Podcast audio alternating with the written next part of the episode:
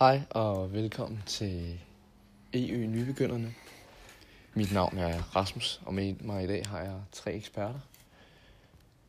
Vi skal snakke om Kellogg's, morgenmadsbrandet, der startede, fordi to brødre prøvede at lave mysli, men endte med at lave cornflakes i stedet for.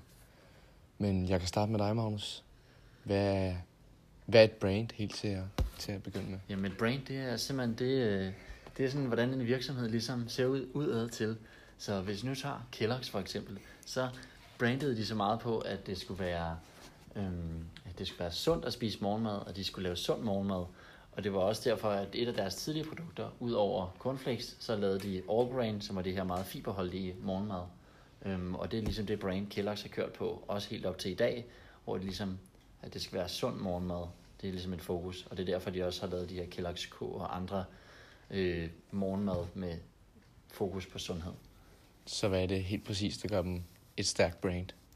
Det er simpelthen, at øhm, de, ligesom, de har fået sat sig tidligt på markedet. De startede jo, de havde i 2006, der havde de 100 års jubilæum. Øhm, og de er den, fjor, en af de, den 14. største virksomhed i verden. Og de har sat sig tungt på morgenmadsindustrien i hele verden. Og næsten alle lande i verden kan du købe cornflakes. Og de har Kellogg's fabrikker i 14 forskellige lande, mener jeg det er.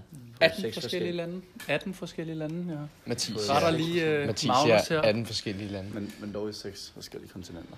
Øhm, så kan jeg bare spørge, øhm, hvem er Kellogg's kunder? Ja, men øh, Kellogg's helt store primære kunder, det er jo, ja, alle, der skal have morgenmad, basically. Det er, det er sådan en nem og innovativ måde at få noget næring på, som er nemt og hurtigt tilgængeligt.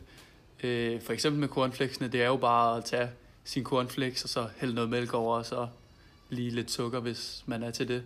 Og så er det egentlig bare klar efter det. Så det er en, i stedet for at stå og lave æg, ikke, så er det jo bare en nem, Ja. nem løsning. Helt sikkert. Vi er enige om, at det har forskellige status i forskellige steder, fordi at, hvad du sagde, Magnus, i Indien, der var det prestige at spise det om morgenen. Ja, vi snakkede lidt om inden, og Um, det kommer selvfølgelig an på, hvor man kommer fra. og så, hvad hedder det, kan man selvfølgelig sige, for os danskere, så er det et meget normalt morgenmadsprodukt. Um, men det er måske ikke for alle i hele verden, um, da det ikke er noget, alle måske har råd til. Men til veletablerede familier i Vesten, og så også i Kina og i Asien, der er det nok et af de store brands. Så kan jeg jo spørge, øh, er Kellogg's, øh, er det innovation, eller er det iværksætteri? Ja.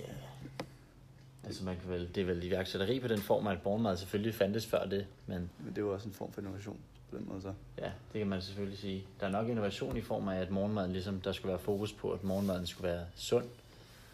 Og nemt tilgængelig. Ja. At det ikke skulle tage lang tid at lave et helt måltid.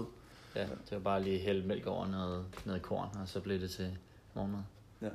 Og det må selvfølgelig sige, efter det, så er de jo øh, nu blevet meget større. De har nok også fundet på deres egne produkter, men de har Ja. nok også købt en del andre af deres, øh, hvad hedder det, mange brands, kan man vel kalde Ja, og mange af deres konkurrenter har de udkøbt. det. Ja. Øh, og på den måde bare blevet større. Ja, de har også spredt sig til andre markeder. Blandt andet Ja. så ejer de Snacks. uh, Pringles Og Pop-Tarts. og Pop-Tarts, ja. Så det var, der var Amerikanske så også noget slik. frozen breakfast eller sådan noget. Ja. Ja, jeg bliver lige nødt til at, at stoppe jer her, for vi skal videre i programmet. Så, øhm, Men det er bare så meget Vi snakkede- jeg ved det godt, men øh, jeg er nødt til at spørge jer, øh, fordi vi snakkede lidt om inden, at, at Kellogg's det er, det er strategisk, strategisk øh, innovation, og, og hvordan er Kellogg's et tegn på, på strategisk innovation?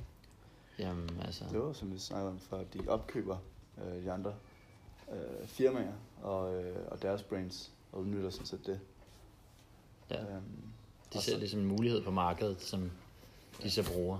Ja, og det Både i form af forbrugere og andre firmaer. Man kan sige helt til at starte med, der var det også øh, en øh, strategisk innovation. Med, det kan være, altså det var meget populært, nu kender jeg ikke priserne dengang, men det kan både være, at det har været billigt, og det kan være en nem løsning.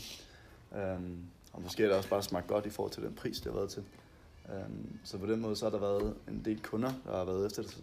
Det har været strategisk, og, og hvad hedder det, begynder at sælge mere af det. Sjovt nok. Ja, nu kan man jo også sige, at de både har øh, produkter, som er lidt billigere, for eksempel deres cornflakes, og så har de også nogle lidt dyrere produkter, som de har, har, senere har opkøbt, som for eksempel Pringles. Øh, ja, øh, så på den måde kan man også sige, at de rammer en stor målgruppe af deres forbrugere, både dem, der har tid, tid og, eller øh, det er ikke dem, der har tid, men dem, der har, har økonomien til både at købe deres lidt dyrere produkter, og så også dem, der ikke har så meget, men bare har brug for en nem morgenmadsløsning, og derved bare køber en omgang cornflakes. Ja. Øh, sidste afrundende spørgsmål. Øh, jeg kunne godt tænke mig at, at spørge jer, hvordan I vil anvende øh, brugerdrevet innovation, øh, hvis nu I var øh, strategisk... øh, produktudviklere hos, øh, hos Kellogg's. Jo, men altså, den her brugerdrevet opfattelse bruges jo blandt andet til, at øhm, de kigger på, hvad kunderne, altså kunderne i dag går man meget op i, at det ligesom være sundt, og morgenmaden det er det vigtigste måltid på dagen og sådan noget. Fitnessbølge med. Ja. Skal de bølger, der kommer ind over. Ja, Det er klart, der er- fitnessbølge, som Mads siger. Der altså, er det mere virkelig- fokus på, på kroppen. Ja, helt klart, og det er virkelig noget, der gør, at deres produkter jo, som har fokus på det her sunde morgenmad, det er virkelig får en Nogle af dem i edge. hvert fald. Nogle af dem. Ja, nogle af dem. Nogle af dem. Helt ja. sikkert. Men hvis ikke I har mere at sige, så vil jeg sige tusind tak, fordi I gad at komme og diskutere det her med mig. Mit navn er Rasmus, og det her var